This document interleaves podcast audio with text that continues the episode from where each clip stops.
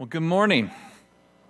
It's good to see everyone here. Thank you so much for coming to Journey Church this morning and for worshiping with us. It's been a great day so far, hasn't it? It's been good to be in God's house. At least a few people feel like it's been a good day. Does everyone else feel like it's been a good day? Everybody back there? Okay, good. Awesome. Awesome. I feel like it's been a good day. It's been good to be engaging with our Heavenly Father. And I think Zach said it so well that, you know, we're spending this time with God. We're focusing on Him. Let's let the distractions fall away. And I hope that we can take some time to do that this morning as we open up God's Word as well. So we've been in this sermon called sermon series called the Sermon on the Mount, and we've talked about some really awesome things. We've talked about the Beatitudes, these incredible promises that God gives us, these pillars of His kingdom. You know, like blessed are those who mourn, for they will be comforted. Blessed are the meek, for they will inherit the earth. These aren't things that we find in the world around us. These are things that are part of God's kingdom and His way of doing things. It's so counterculture to what we normally experience, and it's a wonderful promise for us to embrace as believers. And then we talked about how we are salt and light as believers, as the church, right? That we're to be different from the world. We're to be that seasoning that seasoning that, that, that, talks about something that's different, that's greater, that's more. That greater thing that we're going to do is when we're the light is to shine on who Jesus is, his love for us, all that he's done for us. So we're the salt and light of this world. And then last week, Randy talked about how Jesus didn't come to go ahead and abolish the law, to take away everything that was done, but no, he came to fulfill the law. And so when we go ahead and open up the scriptures, today we're going to actually take a look a little bit more at what that is because Jesus elaborates on what it means when he says he's not abolishing the law, he's fulfilling it. What does it look like to fulfill the law? Because you had the Pharisees who had the traditions of the elders, all those thousands of extra commandments that they were following to the T. But Jesus said, if your righteousness is only as good as them, these guys who get it all right, then you are not doing it well you're not doing it well enough at all for God's standards. Because in Matthew later on, he says, The Pharisees outwardly look like righteous people, but inwardly, your hearts, their hearts, are filled with hypocrisy and lawlessness. And so all they were doing was putting up this facade of looking like they have it all together by minding all their P's and Q's. And what, what God was saying, what Jesus was saying in this sermon right here, when he was talking about with what Randy was saying, is he, he came to fulfill the law, to move it from an outward sin management place to an inward heart transformation.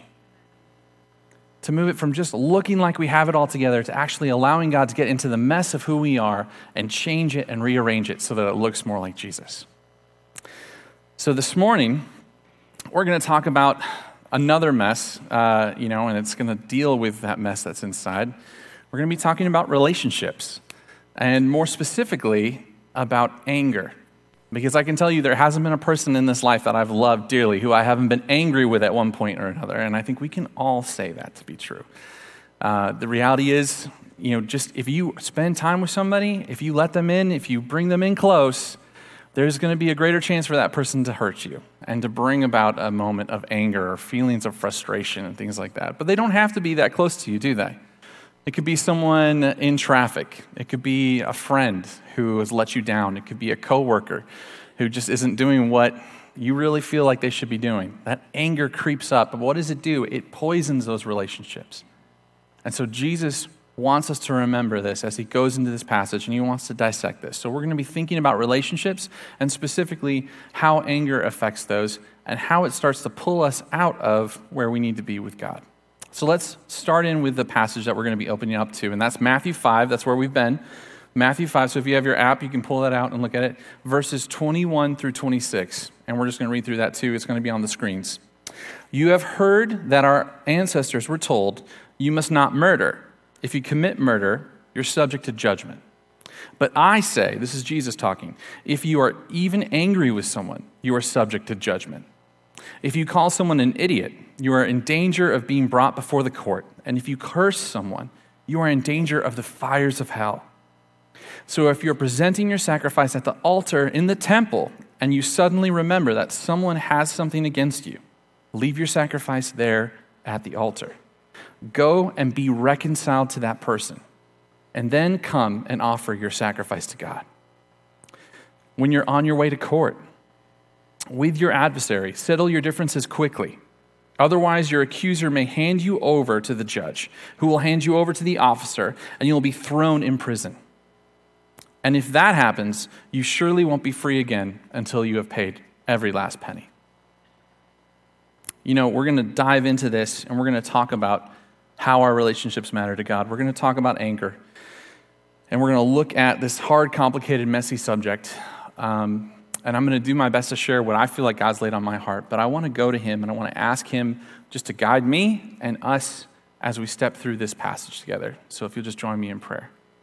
Lord, we are so grateful for this moment to spend here with you, looking at your word, allowing it to just be a mirror to reflect where we're at, knowing that you have everything under control, that you are working in our lives, growing us, strengthening us. So, Lord, I pray that as I'm speaking truth this morning, that your truth would be heard and would sink deep into our hearts. But that anything that is spoken from me, that is of myself, God, that it would be quickly forgotten and that it wouldn't last, and that you would be glorified in all that we do and say, God, here this morning. It's in your name we pray. Amen. So, the first thing I want to point out comes out of verses 21 and 22. And the first point I'm going to talk about is that the law was meant to set us apart, not just in action, but in direction. So the law sets us apart. That's why God gave it. That's why the Israelites were, called, Israelites were called out to be different. They were given the law to change who they were, to make them that shining city on a hill, the salt and light of the earth. But they weren't just meant to be different in what they did, like the Pharisees. They were meant to be different in their direction. And what Jesus says when he's talking in verse 21 is You have heard that our ancestors were told, were told, You must not murder. If you commit murder, you're subject to judgment. But I say, if you are even angry with someone, you are subject to judgment.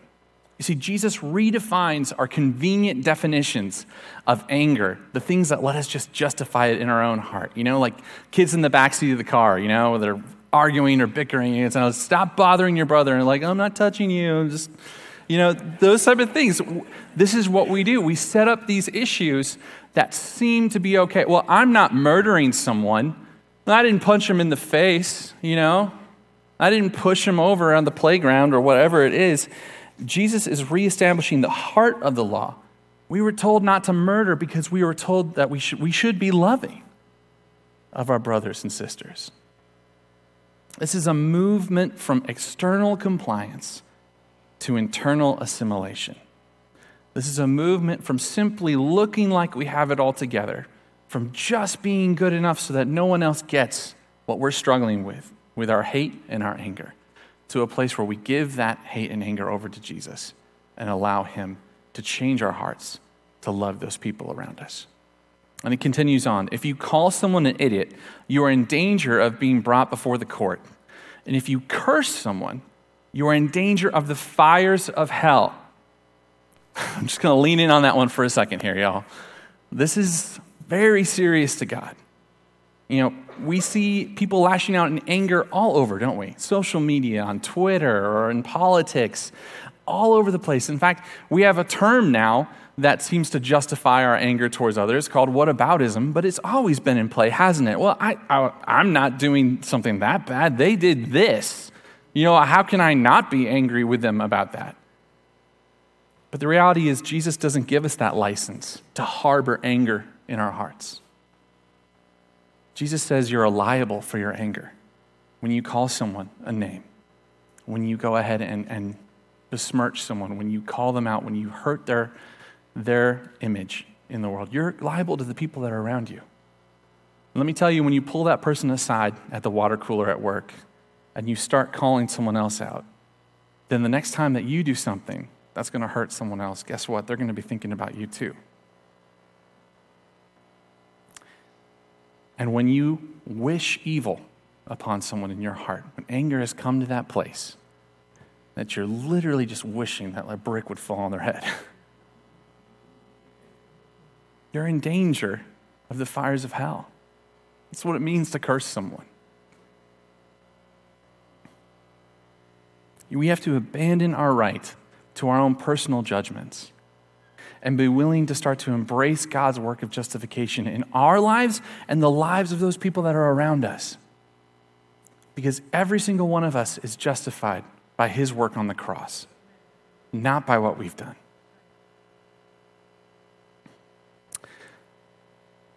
So, as I find my place again, I'm sorry.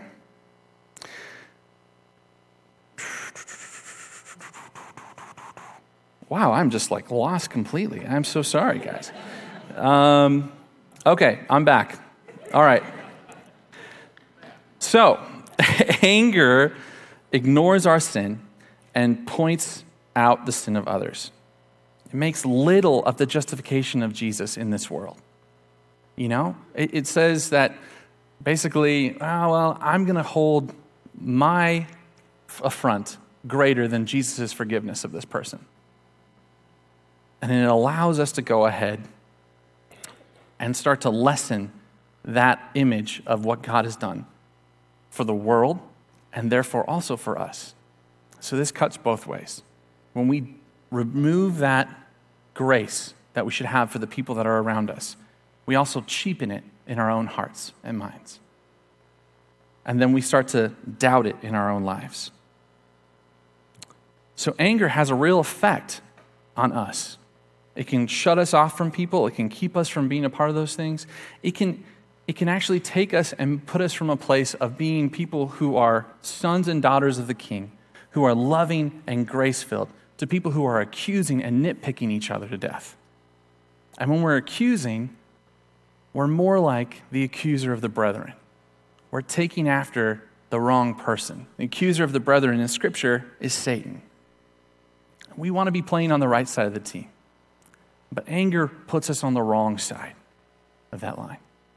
And so we have to watch that very carefully because it not only prevents us from being close and appreciating God's love for us, but it also keeps us from being able to go ahead and, and, and pull in the right direction. And Jesus knows this. That's why he's called this out.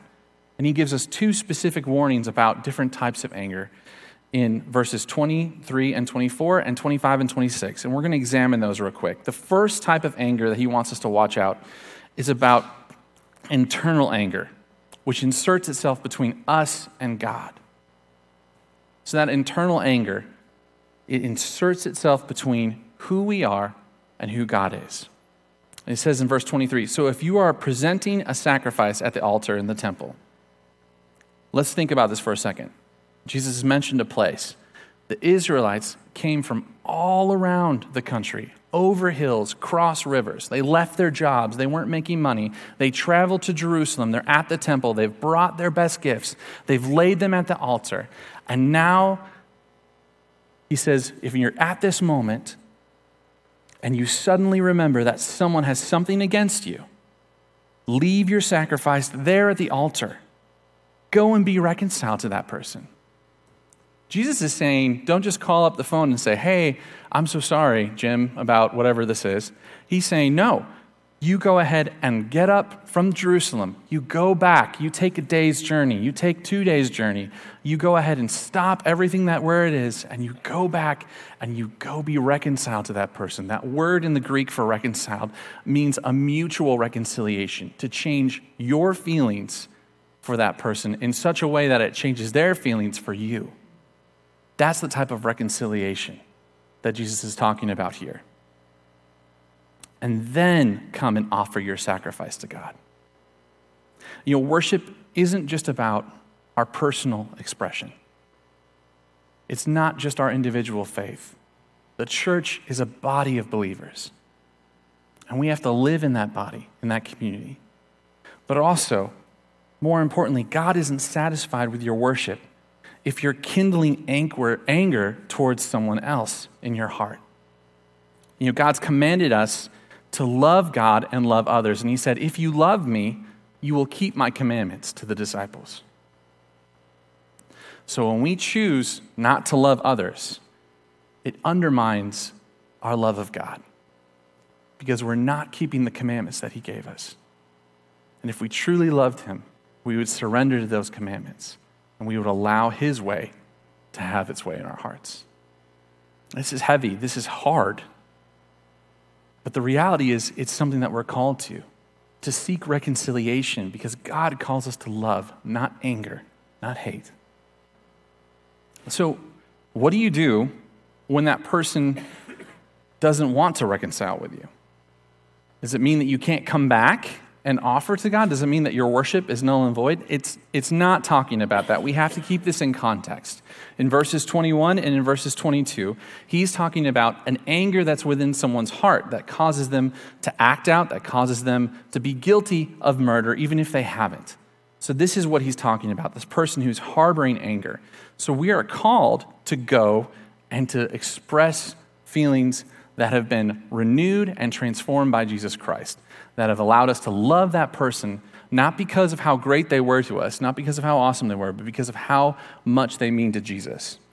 And when we do that, we give that person an opportunity to experience and accept the love of Christ and respond as well. If we've done that, we can't be held responsible for what that person is doing. You know, reconciliation doesn't mean going back to the way things were all the time. Reconciliation doesn't mean that all of your feelings of anger are all of a sudden gone completely. You may still be working through stuff like that, but it does mean that you're open to healthy, God honoring love, a love of the other person as you would love yourself. And critically, you don't allow that anger to drive you to a place of pursuing behaviors that start to corrupt your heart, like seeking revenge, like seeking to, to want to get the, your, your pound of flesh from this person. That's not what God's calling us to. In fact, in Romans 12, 19 through 21, it says, Dear friends, never take revenge. Leave that to the righteous anger of God. For the scriptures say, I will take revenge. I will pay back, says the Lord. Instead, if your enemies are hungry, if your enemies are hungry, feed them. If they are thirsty, give them something to drink. In doing this, you will heap burning coals of shame on their heads.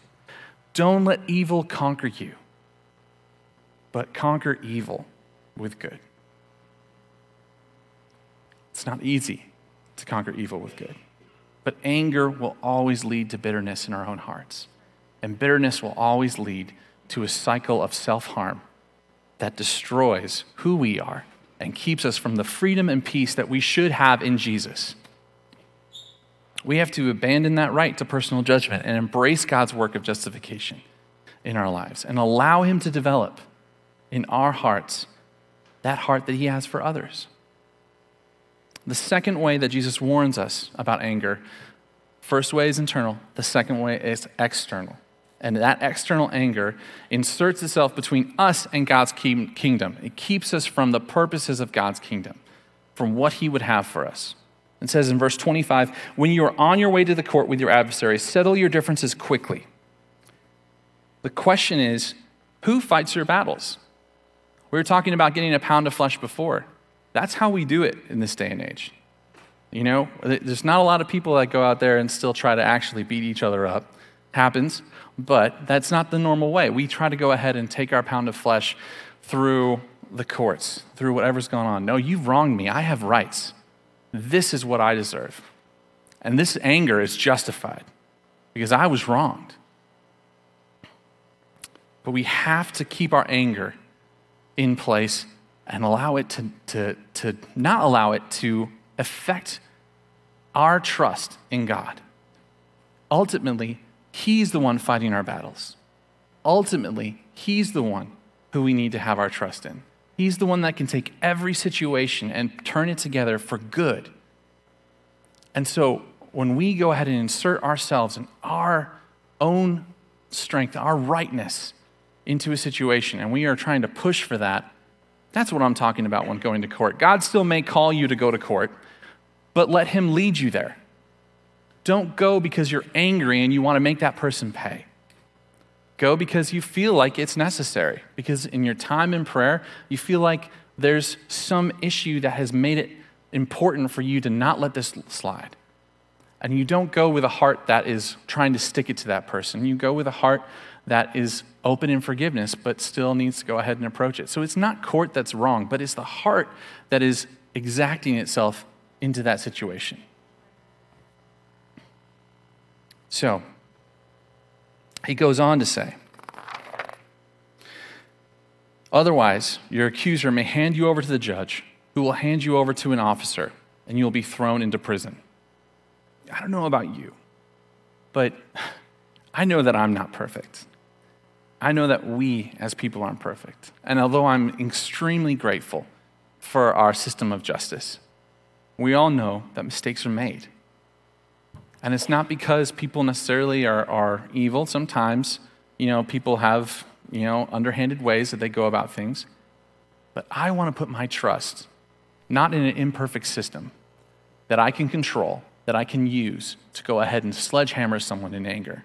I want to put my trust in God, who is able to work these situations out, who is going to lead me through this, whatever the situation may be, whatever the difficulty may be. You may have been taken to the cleaners in a business deal. You may have had someone who's actually harmed you.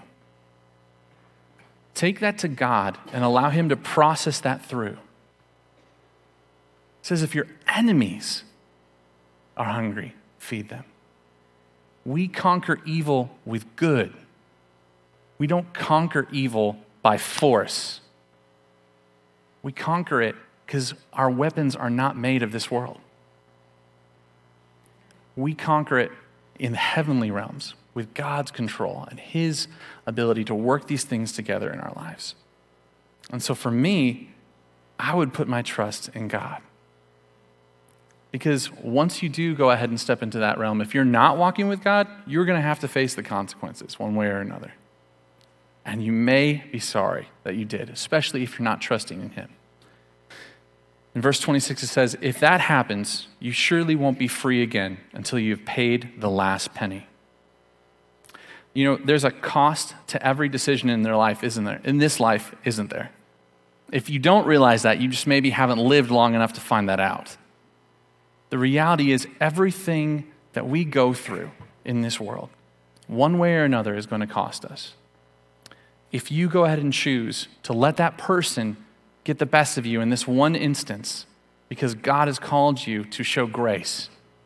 It may cost you something. But you know what? Exacting your revenge and anger because you can could cost you something too. It could poison your heart. It could destroy your relationships around you because it changes who you are as a person.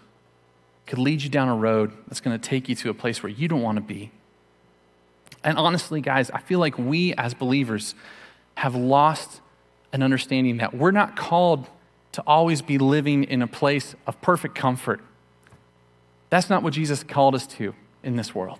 In fact, in 1 Peter 4 1 through 2, it says, So then, since Christ suffered physical pain, you must arm yourselves with the same attitude that he had and be ready to suffer too. For if you have suffered physical pain, uh, physically for Christ, you have finished with sin. You don't spend the rest of your lives chasing down your own desires, but you will be anxious to do the will of God. We won't be fixating on what's ours and what's rightfully what we need. We'll be fixating on what Jesus has for us and what he wants us to do. That's what he's calling us to do. That's why he's talking about this situation of the court to remind us that this external anger, when we allow our anger to step out into other people's lives and try to get the best of them because we deserve it, that we're not going to be getting to the place where we really want to be. That we're going to be subverting His will for our lives and putting us in a place of real danger. So I want to encourage you with these three last things, okay, that I want us to do as we try to step into this. Because rooting out anger, embracing a heart of Christ, of grace and love, is really great to say, but it's also difficult to do in the moment, isn't it? All of our relationships that we come into, they have a lot of hard points. And the closer you are with someone, the more you are with that person, the more you're going to encounter those things. So, how do we go ahead and allow God's heart to win instead of that heart of anger? Well, I want to encourage us to do one thing first, and it's going to sound simple, but it's so important. I just want to encourage us to pray. Right in that moment, right when we're feeling angry. And it's going to feel almost like sometimes, like, ah, I can't pray right now. I'm, I'm angry. You know, like, I don't want to invite God into this moment in my life, but He knows, He's aware. The same way He told that person that was at the sacrificing point to go and be reconciled, He knows what's going on in our hearts. And when we invite God into that place where we are tempted with sin, whether it's anger or something else, we allow His light to dispel the darkness that we're facing. And He can bring us to a place of restoring us. We can pray for ourselves, we can pray for that person that we're angry with. But let's pray. And the second thing I want to encourage us to do is to meditate, to seek to meditate on who God is. You know, we need to remember His love for us. We need to remember what He's forgiven us of so that we can begin to have the grace that He has for us for those people that are around us that we're bumping into. We can remember His scriptures. We can remember the truth, you know, that, that He has saved us and that it's not by our works. And then the last thing that we need to be ready to do is to act, to step out in action. Because He may call us to go and be reconciled to someone. And there's the hard part. there's the part that none of us want to face. And honestly, I think all of us have someone that we could probably think about that we might need to step out and reconcile with. I know I'm in the process right now of reconciling with someone close to me that I care about. And it's not easy and it's not perfect. But you know what? I'm trusting God to work out the difficulties, the hiccups, the struggle. Because I know that He can go ahead and continue to work in me and allow me to forgive and allow me to let that anger slide. And that in that moment, as we do that with those people that are around us, especially when we are in the right and they're in the wrong, we shine the light of Christ. We shine it brighter than we could ever imagine because that's what God's kingdom calls for. It doesn't call for us just to go around there and tout this idea of, oh, no, I'm good. I don't live in anger. You didn't see me say anything cross. I didn't say anything harsh to anybody. You know? He's caring about what's in our deepest recesses of our hearts. So I just want to encourage us this morning to think about is there someone in your life that you have an unresolved issue of anger?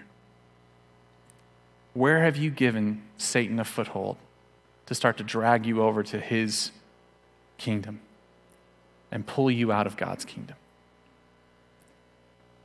Let's not let him do that. Let's let anger go and let's call on God to renew our hearts, renew our minds, and bring us into a place where we can be his people, loving with his love those that are around us, regardless of how difficult they've been or how hard the situation has been. It's a tall order, and we can't do it without him. So I'm going to open up this altar for prayer because this should be a house of prayer. Amen? This should be a place where we can come and connect with God and seek Him for things. So if you are seeking Him for something else in your life, this is your altar space. If you want to bring up uh, someone that you love about, love, and, and, and you know is sick, please come up here and do that. But at the same time, if you have just this harbored anger that you don't know what to do with, this is also a time for you to come up here and to bring it to God. And I'm going to be here, and Randy's going to be here, and Tony's going to be here, and we're going to have others that will be around. And I just want to encourage you this is not something you have to deal with on your own. This is something you can hand over to God and begin to start having victory. Let's pray. Lord, we are so grateful for this moment to be able to just come before you, the author, the finisher of our faith, and allow you the moment to change and restore us when it comes to anger. God, thank you for your warning about what anger truly is in our life and how it will work to keep us from you and to keep us from your kingdom and its mission. God, don't let us justify anger by feeling like it's just harmless. It's, it's, it's hidden. It doesn't really matter. I don't think about it all the time. It's not something that really comes to mind. God, let us root it out so that we can shine brightly as your people and as your church. Jesus, we love you. We can't do that without you. We need you, God, to work in us, to give us the strength to love others as you've loved us. So we just pray now that you'd help us to do that. It's in Jesus' name we pray. Amen.